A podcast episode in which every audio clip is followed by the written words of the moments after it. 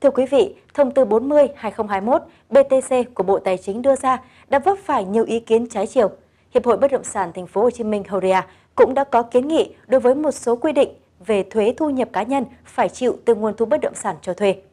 Bộ Tài chính nhanh chóng tiếp thu và có những động thái tích cực. Ngay sau đó, đại diện của ngành thương mại điện tử cũng đã lên tiếng.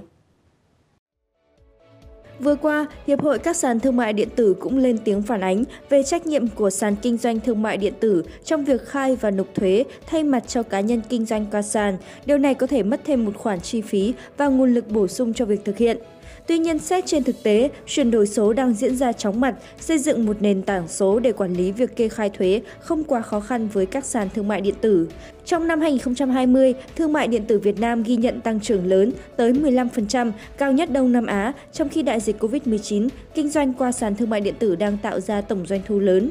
Nhưng ở góc nhìn cụ thể, hiện nay một lượng lớn các mẹ bỉm sữa, cán bộ, nhân viên văn phòng đang bán hàng online như một việc làm thêm để cải thiện mức sống cho gia đình, họ thực sự là đối tượng dễ bị tổn thương về mặt tài chính trong giai đoạn dịch dã khó khăn này. Nền kinh tế Việt Nam cũng bị tổn thương nặng và có dấu hiệu phục hồi chậm Do những lệnh hạn chế cách ly kéo dài, hiện nay dịch bệnh vẫn chưa được kiểm soát, doanh nghiệp và hộ kinh doanh khó hồi phục. Thậm chí có nhiều ngành nghề đang kiến nghị nhà nước giảm thêm các loại phí thuế khác để hỗ trợ, chống thất thu là chủ trương đúng đắn, nhưng thời điểm và đối tượng áp thuế là yếu tố cần phải cân nhắc thận trọng trong giai đoạn này. Thưa quý vị, việc siết chặt chính sách thuế đối với thu nhập cá nhân tại thời điểm này có thể làm ảnh hưởng tới những nỗ lực kích cầu của chính phủ.